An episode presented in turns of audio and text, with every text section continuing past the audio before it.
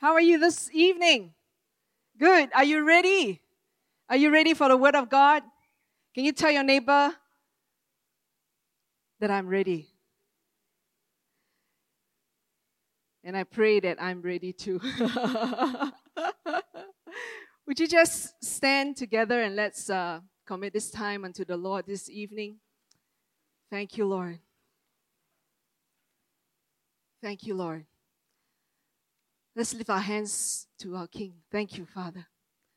Father, we thank you today that indeed, God, you are God. Holy Spirit, we pray and ask that you just fill this place, fill this sanctuary. And Lord God, will you just take over? We pray and ask that you have your way in this place. Holy Spirit, anoint me. Father, help me do justice to the word in which you have set in my heart. I pray, oh God, that every word that goes forth will not come back to you void, but will accomplish the purpose in which it was sent. So I pray, Father, that our eyes be open, that our ears be open, that our hearts be open, that we will receive all that you have in store for us today. We thank you. We want to commit everyone into your loving hands. Bless the children too as they go. Let them also hear your voice and hear your word.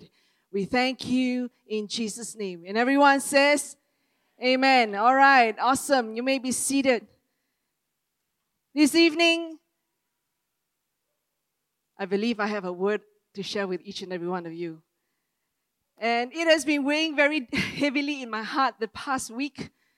And uh, so much so that I feel so overwhelmed, that I feel so, there's such a heaviness that is within me. And so I pray that this evening, that even as we go through the Word of God, that you will really catch the heartbeat of this message. And as I sought the Lord, what will you want me to share today? What is it that you want me to emphasize on this evening for all of us that are sitting here? And God said, last week, as I was standing in a worship service, during the worship, how many of you want to thank God? Worship is so important, right? But you thank God that we have been experiencing a breakthrough in worship, amen? How many of you believe that, amen? And there is more to come. And even as I was standing there last week, I, I remember God said, just share about the family. Just share about the family. And what about the family? I said, Lord, and then he dropped this title in my heart. Family Matters. Family Matters. And today, I will be sharing about Family Matters. Solid rock or sinking sand. You know, you attend a lot of weddings. I'm sure all of us here attend a lot of weddings. And you will see, hear the pastor saying, you know, of the world's three great institutions, the home, the church, and the state. Pastor Gwen remembers she conducts lots of weddings. The home is the oldest and the most sacred. The Bible teaches us that marriage is a holy institution established in heaven by the divine wisdom and kindness of God. What does it say? It says in Genesis chapter two, verse twenty-four, it says twenty-two to twenty-four, then the Lord God made a woman from the rib he had taken out of the man, and he brought her to the man. God established marriage first before any other institutions came to be. And that means God is the designer of marriage. He is the designer of families. And that will be my first point this evening. God is the designer of families. We can establish that from these scriptures, families are close to God's heart. Do you hear what I said? Families are close to God's heart. In fact, they were His idea in the first place. From the beginning, when God created man, He said, it is not good for man to be alone. So He created a woman, a helpmate, someone suitable for him. Then He blessed them and told them, be fruitful and multiply and replenish, fill the earth. He said that. And even after the fall into sin, God continued with His plan for families.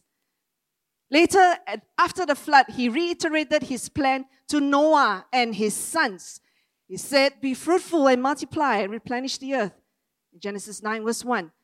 God continued his plan, and when he chose Abraham and miraculously gave him a son at his old age. And so it goes on all the way down to the fullness of time when he sent forth his one and only son to be born in human flesh, to live and to die for the people he himself had created. From there we can see that also in Hebrews chapter three verse four, for every house is built by someone, but the builder of all things is God. The builder of all things is God. Psalms one twenty-seven verse one says, unless the Lord builds the house, they labor in vain. Even until today, in this day and age, the family unit is important. And all of us here, whether we have an immediate family, as in we are married, we have children, or whether we are in this big family called the church, in a family, in the cells, all of us belong to a family. And a family unit is important. Here are a couple of headlines which can be found in some major publications. Strong families are the bedrock of Singapore's society, said Prime Minister Lee. And where is this from? The Business Times in Singapore. And there's another headline that says, stronger families, stronger societies, says former U S Secretary of Education. For a civilization to succeed, the family must succeed. And right now, it's not. Will you agree with me that strong families build strong societies? Yes? Strong societies build strong communities. Right. And strong communities build a strong nation. Are we a strong nation? Are we a strong community? Are we a strong family this evening? I want us to recognize this, that the attack on the twenty-first century is upon the home. The families, all kinds of forces are at work against families. All kinds. The economic forces, the spiritual forces, moral forces, social forces, health issues. How many of you experience health issues? How many of you experience financial issues? How many of you experience so many negativities that are around you, that are trying to destroy you, destroy your family, destroy the sacred institution that God has made? Families, as we know, is a divine institution that has been made by God and that was established by Him in the Garden of Eden. So let's pause and think a while. Let's pause and think a while. What if we thought like the enemy? What if we thought like the enemy? I believe that even as we put ourselves in his shoes, what do you think Satan's tactic would be today? To me, I'd say his number one target will be to target the sacred institution of families and our loved ones.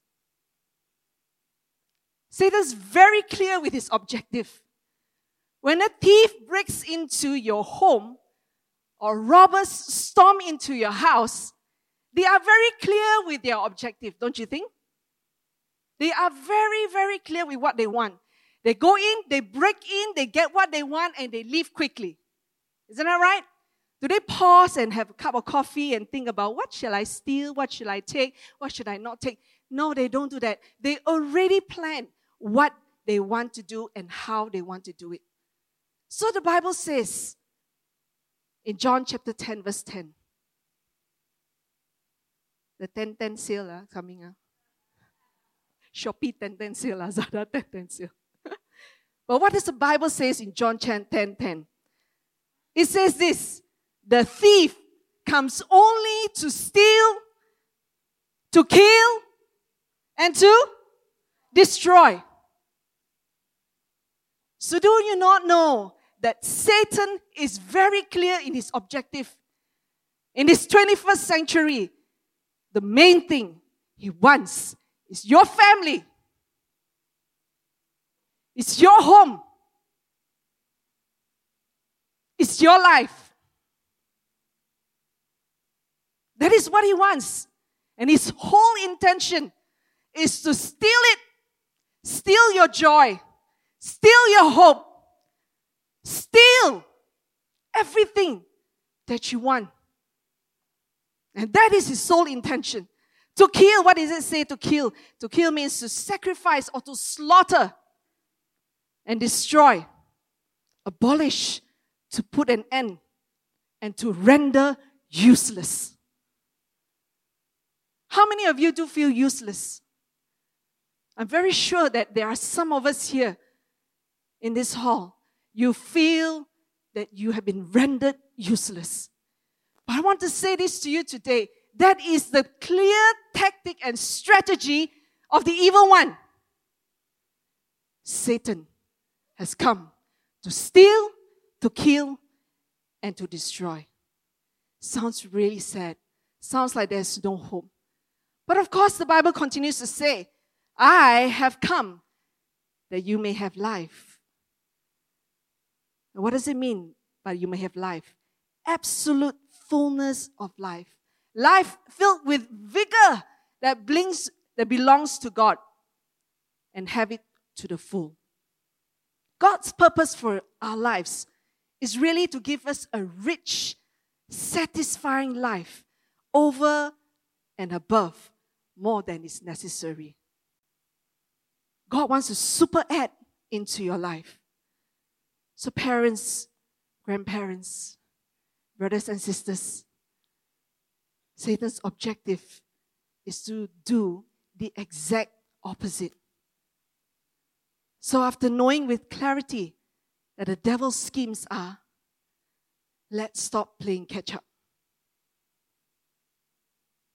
And turn to your friend next to you and say, let's stop playing catch up. Let's stop. Because God has already revealed to us what his plans, and he has already revealed to us what Satan's plans are. Young people, and I'm also referring to myself because I'm young, we better be committed to God.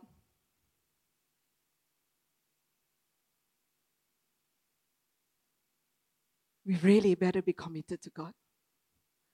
We better be committed to our marriage and to your family. Please recognize that if you lose in any of these, if you become loose in any of these areas, in any of these areas at all, I can guarantee you that the enemy will strike. He will slide in. And he's, for he's just waiting for the right moment. The right moment. Divide and conquer before you can say supercalifragilisticexpialidocious. It's true. We have to be very careful. There is no time for relaxing. No time to play church, really. Come to church, you know, we just do the norms, the routines, and things like that. But really, there is no time for things like that. We are living in the last days, are we not? We are living in the last days. We have to be alert. We also recognize that it isn't easy to raise kids, right? In this time and in this generation that we are living in, I face the challenges too. I don't have a perfect family, and I ain't no perfect mama. Although you all think that I am, some of you, but I am really not. But by the grace of God, we must remain vigilant. You and I must remain vigilant. So like I said earlier, we were talking about the family unit. There is also a larger family, which is the church. It is our church, Glad Tidings, Petaling Jaya. I believe that God has given each and every local body of Christ a mandate. A mandate and a purpose to fulfill. And if Satan wants to stop this divine mandate, how do you think he'll do it? How do you think he would strategize to do it? He would destroy the church, right now. And how will he do that? Where should he aim his fiery darts? Where should he scheme? He, all he needs to do is to aim at right where it matters most.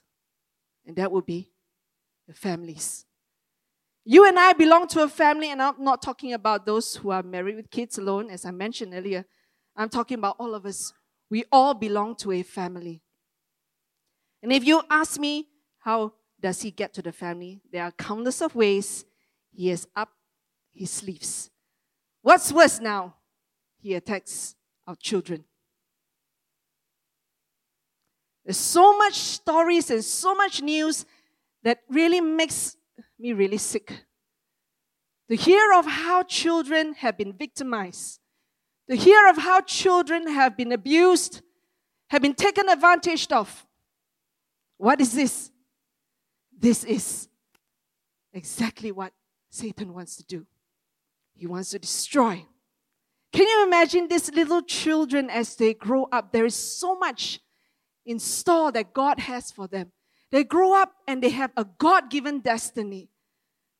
But Satan is trying to steal, to kill, and to destroy all the little ones. He's trying to rob the God-given destinies of our children. So today I want us to, remem- to be reminded that family matters. Say, family matters. But an important thing that I want you to remember is that family not only matters to God, just because God is the one who created it, God is the one who designed, you know, families and marriage, but I want you to know that the families matter to Satan too. It matters to him. Satan wants to destroy your home. I know I repeat myself many times, but I just want you to know that that is very important. So will you let him destroy your home? Will you let him destroy what you have? Will you let him destroy your marriage? Will you let him? Will you just sit down and let it happen? What's your answer? Uh-oh. What's your answer, guys? Sounds a little bit hesitant. Satan says, I'm going to destroy your family. And you say, no. Satan comes with the sword and runs and wants to kill your loved ones. And you just say, no. Are you going to sit down and let them happen? Oh, man. Are you going to sit down and let it happen? That's right. No. That should be your answer. And what should be your posture?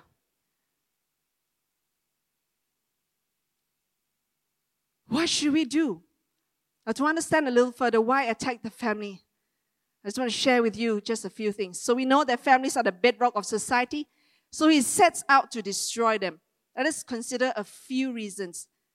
A, he knows God created the family and therefore he will try to destroy everything God had created. B, he knows that God has given certain assignments for the family to accomplish and to succeed.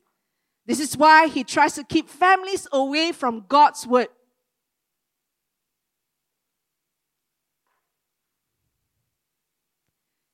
He knows that a strong and faithful family spreads hope and inspires others to have their own.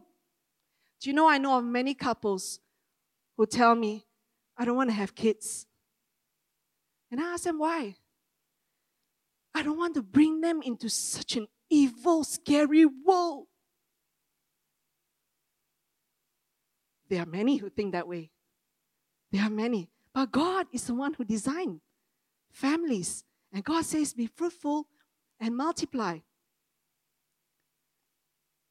So see, he knows that a strong and faithful family spreads hope and inspires others to have their own, creating a better and positive influence.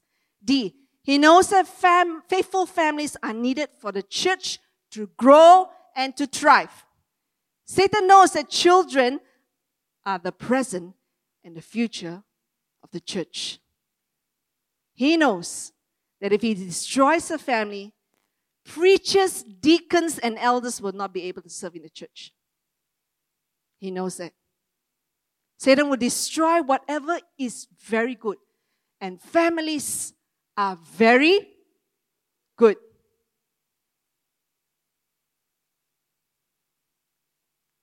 So let's look into the scripture. And what does the Bible describe Satan as? I'm not trying to glorify Satan, but I want us to know who are we dealing with and what are we really talking about. So the Bible says that Satan is the enemy. He's the wicked and evil one. You can actually go back and read the scriptures, okay? The roaring lion. He is a tempter. He's the hinderer. The old serpent, the old ancient serpent. The accuser of the brethren. I think many of us have experienced that. Being accused. The god of this world and this age. He's the murderer from the beginning. And get this, he's the father of lies. Each of these descriptions shows us that what he's trying to do with all of us, we must not underestimate this enemy.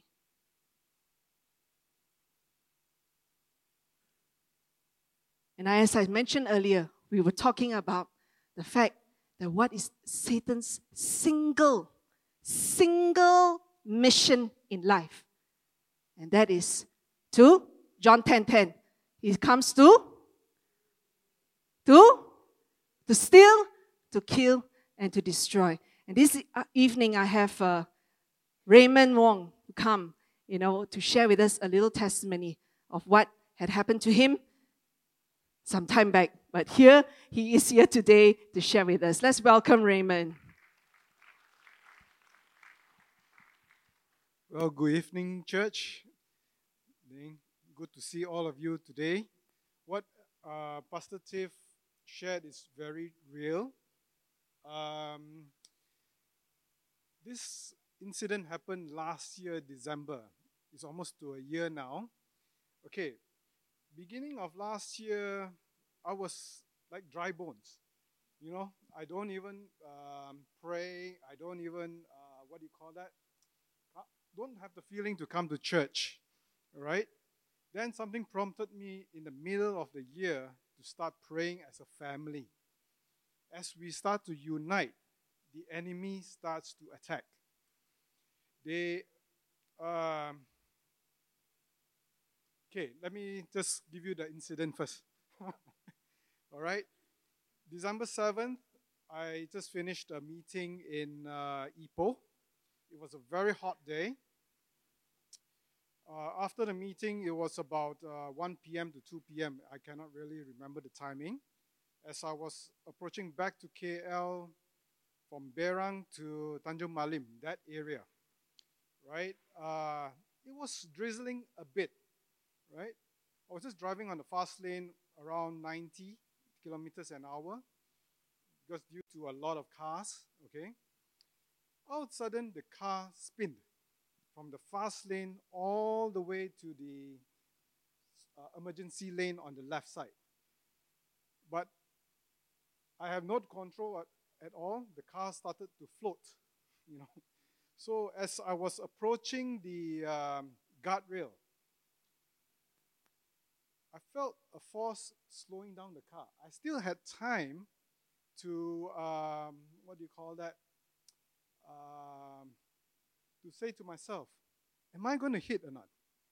I, I was thinking, I was just holding the steering wheel. Am I going to hit? Or am I not? It did touch the, the, the railing. As it slowed down, it did touch the railing and it bounced back out. Okay? But when I looked up, a truck was heading straight into my face.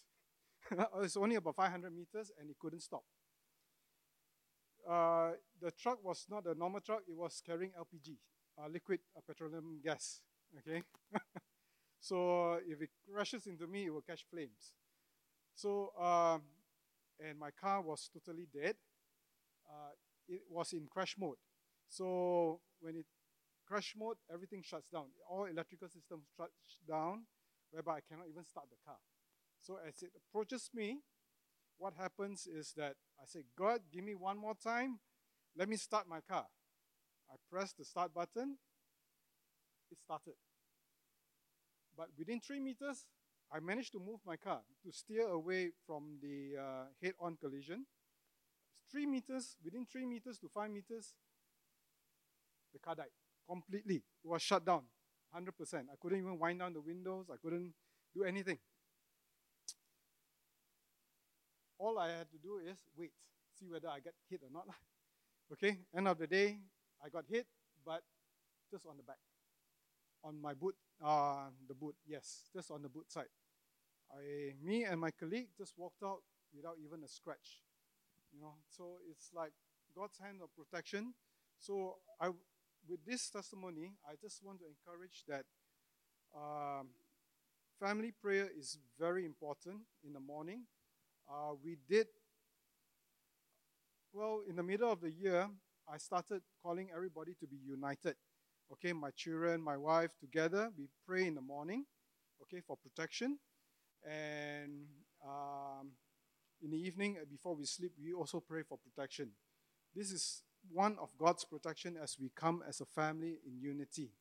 Because the devil or the enemy will come to attack. And the other family unity I would like to share is, is also, this is also a testimony. It's the cell group, okay? I was carless for the past six months. But by the grace of God, okay, uh, my neighbor and also my cell host loaned me a car for six months, which was like, you know, imaginable, not imaginable. Who will loan you a car for six months, you know? God just provided that, you know. So prayer does work, and continue to pray for within the family itself. Thank you.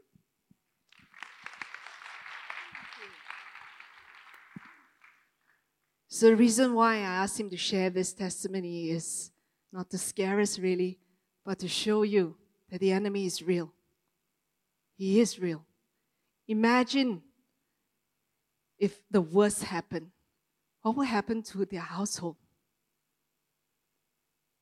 But God is good.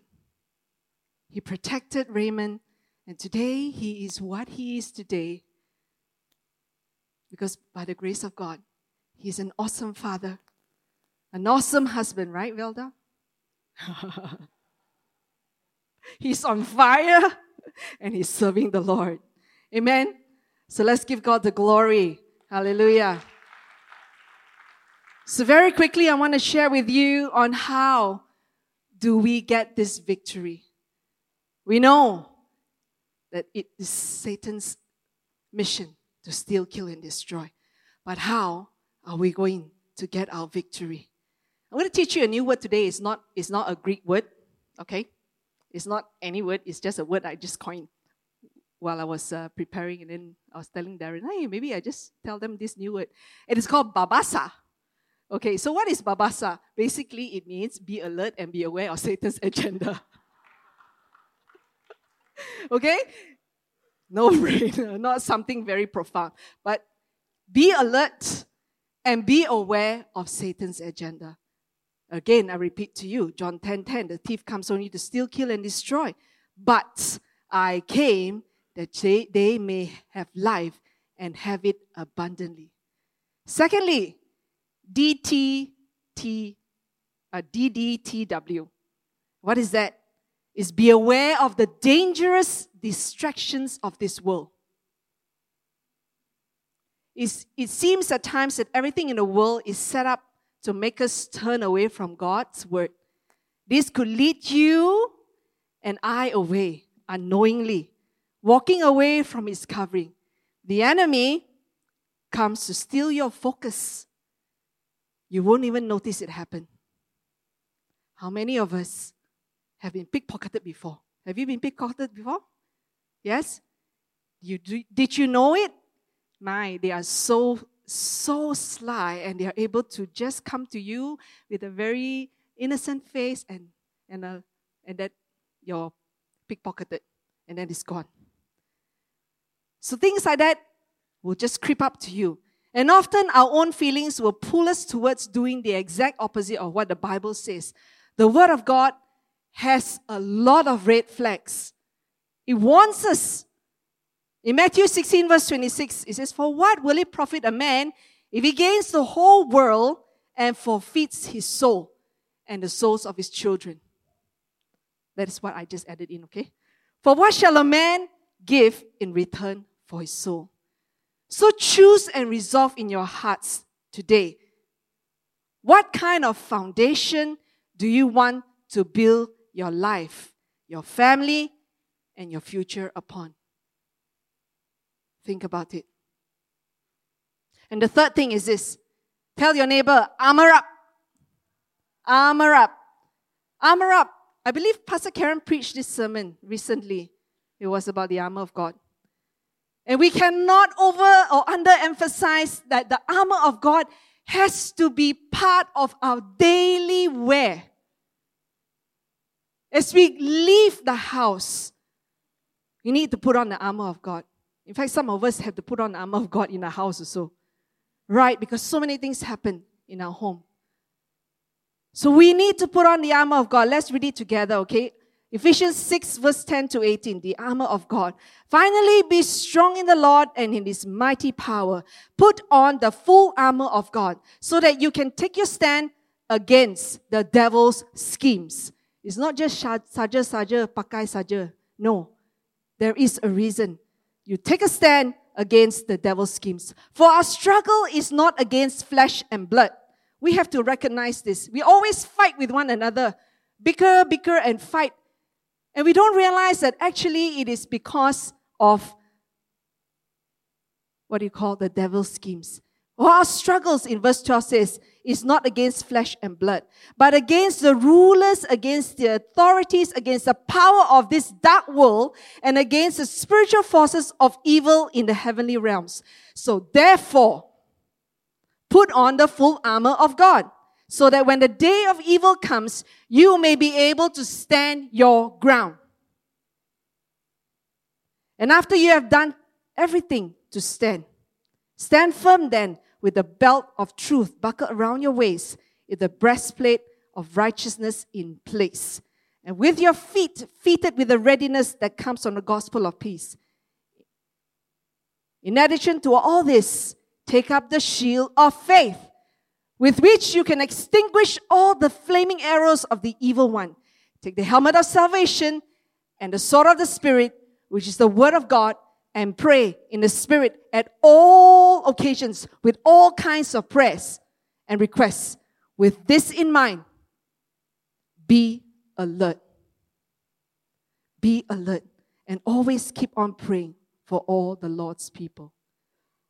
So friends, brothers and sisters, let's armor up. Let's armor up. Number four, solid rock or sinking sand. It's time for us to make that decision. Yes, God is good. Yes, God protects. Yes, God will provide. But we have to do our part. We have to choose what you want. What is the foundation that you are building your lives upon? Are you choosing the solid rock or the sinking sand? What do you want to build your life on? What do you want to build your children's life on? Is it just money? Is it just education? Is it just success? Is that all that matters?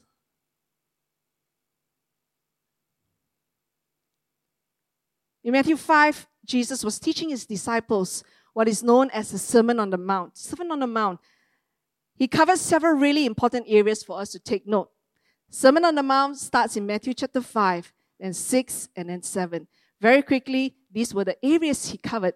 Be the salt and the light, fulfillment of the law, about murder, about adultery, about divorce, about oaths, eye for an eye, about love your enemies, about giving to the needy, prayer and fasting.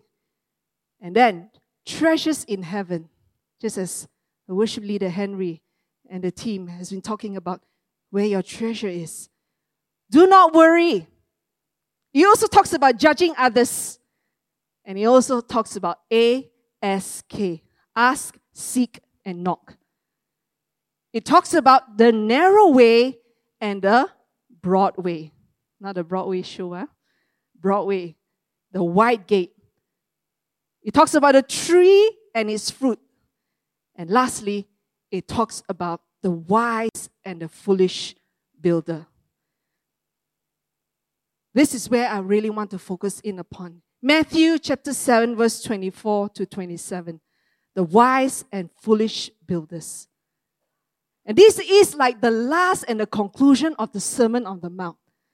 Jesus said in verse twenty-four, chapter seven, therefore, everyone who hears these words of mine, which is all the ones that I've mentioned earlier, and puts them into practice is like a wise man who built his house on the rock. You know this, right? You know the song? You grew up in Sunday school, some of us. The wise man builds his house upon a rock. The wise man builds his house upon a rock. Then the foolish man builds his house upon a sand. And what happened? When the rain came down and the floods came up. The rain came down and the floods came up. And what happened? The house of the, on, on sand went flat. But the house that was built on the solid rock stood firm. So it goes to say in verse twenty-five, the rain came down, the streams rose, and the winds blew and beat against that house. So I must remind all of us here today that storms will come to your home. Storms and problems will come to your life. You cannot avoid it, no matter what. So it will beat against that house. Yet it did not fall, because it had its foundation on the rock. But everyone who hears this word of mine and does not put them into practice is like a foolish man who built his house on the sand. The rain came down, the streams rose, and the wind blew and the and beat against that house, and it fell. And I like the Message version of this scripture. It fell like a house of cards. So let's ask ourselves this question today, every one of us, everyone. What's the foundation of our lives? Don't be too quick to answer. Really think about it.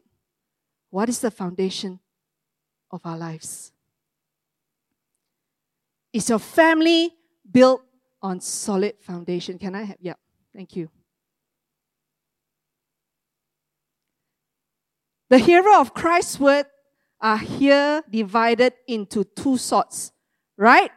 Some that hear and do not and do what they hear. Others that hear and do not. To hear Christ is not barely to give him the hearing, but to obey him. It's like husband and wife, isn't it? There's a difference. I always tell people, ah, huh? There's a difference between listening and hearing. True or not? I hear you, but am I really listening? No. In the same way, it's in the same way, children also like that, huh? Are you listening? Yes, but you're not. They're not following what you say. You just continue to do whatever they want. So there is a difference. And we have to take note that it highly concerns us all to do what we hear God's word says.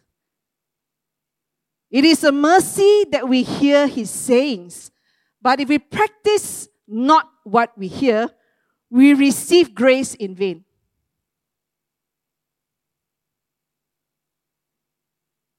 Observe, it is not enough to hear what Jesus says.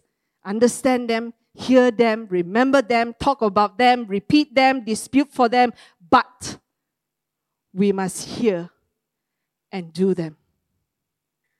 This is a very hard message. I myself am very challenged about this. Am I all perfect? No. Do I follow everything? Also no. But God in His mercies will continue to give us grace and strength as we seek to do what is right.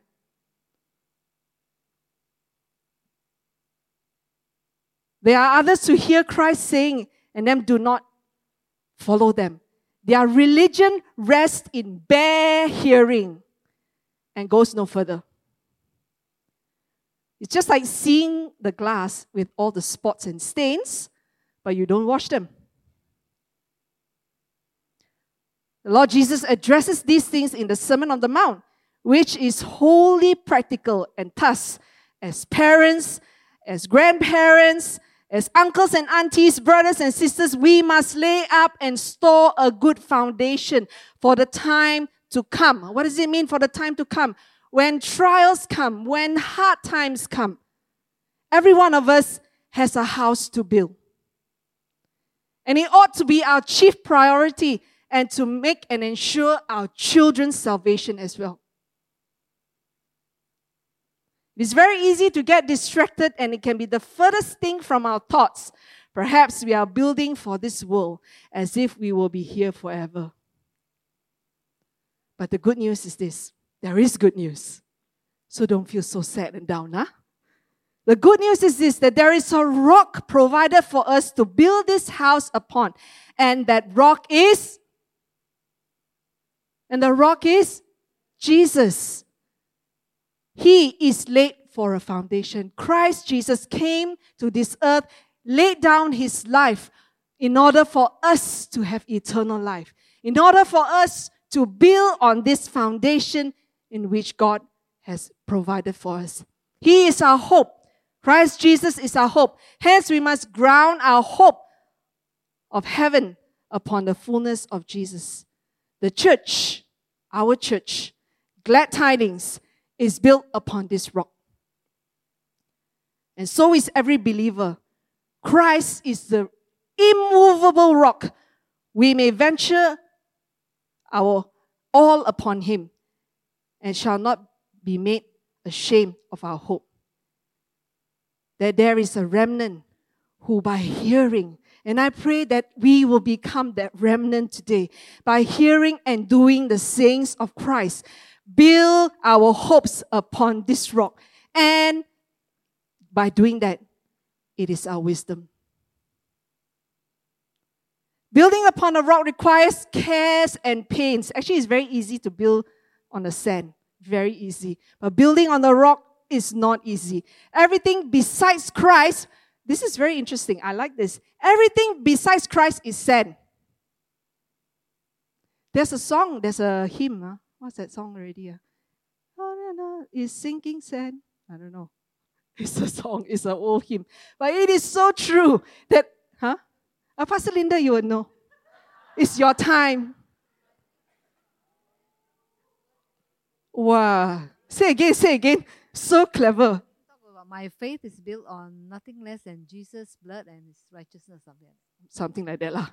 Okay, la, but you all get it. La, okay, it's something uh, that uh, everything else is sinking sand.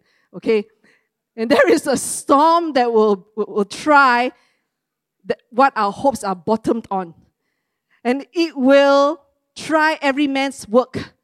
And by then, when we go through this journey of being beat, of being through this storm, only then will we discover what our foundation is. So like I said, don't be so quick to say that your life is built on the solid rock. Is it really? Is it really? Rains and floods and winds will beat upon the house, the trial, the tribulations, and the attack from this world. And everything seems to fail us, but those hopes which are built upon Christ the rock will stand. When the same circumstance hit the foolish builder, the house crumbles down when he had the most need of it. Right? You run to shelter and you think that shelter will protect you, but it crumbled. The expectation that it will provide shelter for him and his family.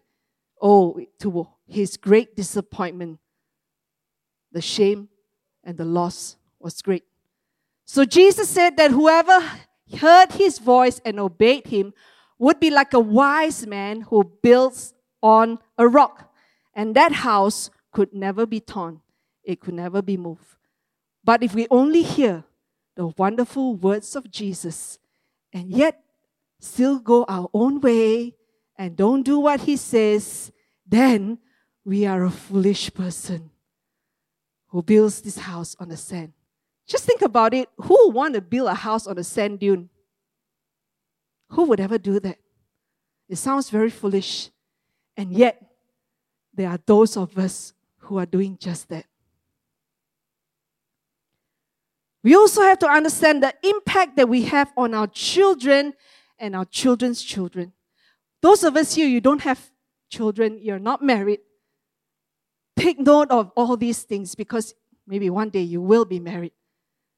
And you will save a lot of heartaches because you've already taken, hearkened to the word of God.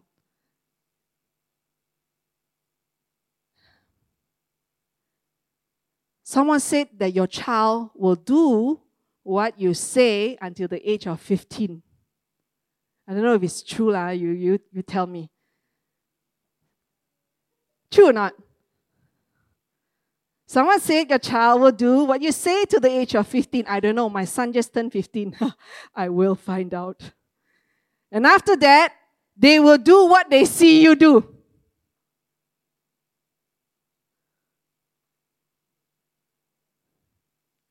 So what are you doing? Your action speaks louder than words. So I urge all of us here, including myself. Deuteronomy six verse seven says this, impress them on your children. Talk about them when you sit at home and when you walk along the road, when you lie down and when you get up. Yes, lie down. Impress them on your children.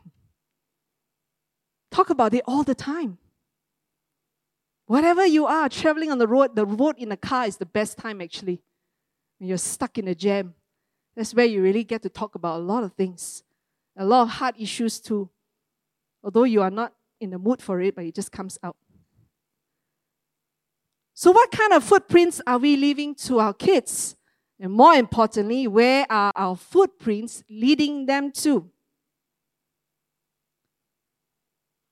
There was a story of this man who is a very, very well-known uh, uh, lawyer.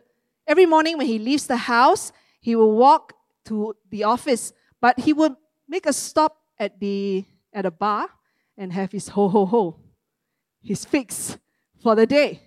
You know, every day without fail, he would do that. But there was one day as he was going to leave the house, somehow his his uh, I think a five-year-old son came down and somehow slipped through the door and was just standing next next to him. And he looked at the son, and the son was very happily putting his feet in the, the shoes of the father and look at the father and smile. Very proud, because I want to grow up to be like you, Daddy. I want to be just like you. And so he quickly picked up his child and sent the child home to his mom. But as he was walking, it was the hardest walk of his life as he thought about what footprints am I laying for my son to follow. Proverbs twenty-two verse six says, train up the child in the way he should go. Even when he is old, he will not depart from it. I love Sunday school songs. The song goes, train up your child in the way he should go. So powerful, this biblical truth. And perhaps some of us have found ourselves standing on sand before. And when the flood of temptation or trial comes, you fall flat like that foolish man. But I want to say this, don't be discouraged. Muster all your strength. Muster all that you have within you. Stand up. Stand up. And come to your Heavenly Father. Stand up and let's choose to be like the wise man who listens to what Jesus tells us in the Bible. And not just listen, but to do what he says. Scripture says in Psalm eighteen verse two, the Lord is my rock and my fortress and my deliverer, my God, my strength, in whom I can trust. For those of us here who you want to build your life on the solid rock, know that God is your fortress. He is your deliverer. My God, my strength, in whom I will trust. For other foundations can no man lay than that is laid, which is Jesus Christ. So Jesus is our rock. He is the firm foundation that he can build, that we can build our lives upon.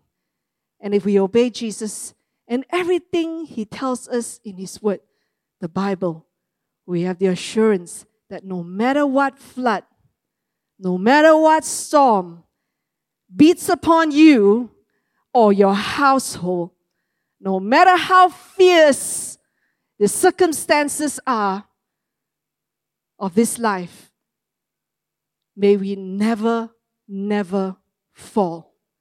May your household never, never fall. May it not be moved or shaken. God wants us to build securely upon the solid, eternal rock, the Word of God.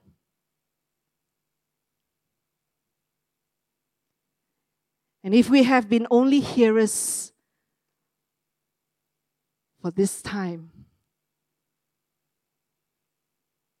for this many years of your life, let's choose to do a change. Let's do a change and let's make that change. Let us now put the important lessons of Christ into practice. I'm going to ask the worship team to go on stage, even right now. And I appeal to all of us here today, all of us here in this hall. Let us choose to build our lives, our families, our church, and everything upon the solid rock. I know it's not easy, but it is not impossible, because God will make a way where there seems to be no way. So if you desire to do this, if you desire to do this and you don't know how, I encourage you today, come to the Heavenly Father. Come to the altar. If you're almost giving up already, don't give up. Stand up. Make that decision. Come forth. Commit your lives to the Lord. Commit your families to the Lord. And as I would say, fathers, you are the covering of your homes. You are what matters to your family. So take that position as the priest in the house. Take that position. Don't allow Satan to steal, to kill, and to destroy. Don't allow that. Do not allow that. We are not meant to do this alone. We move as a unit. We move as a family. We move as a church. And Pastor John shared this message, and it's been ringing in my heart many, many times, talking about safe communities and safe places. And may our church, Glad Tidings, be a safe place for families. Be a safe place for wounded people. Be a safe place for people like us to even say, hey, I need help. Hey, I need your touch, Lord. Hey, I need some encouragement. May we choose to be planted in a family, a local family. May we choose to move as a church, move as an army. Surround ourselves with the communities that provide a safe place to thrive. You are not meant to be rendered useless, rendered hopeless.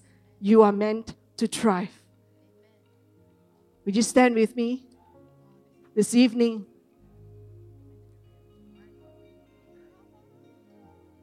Thank you, Lord.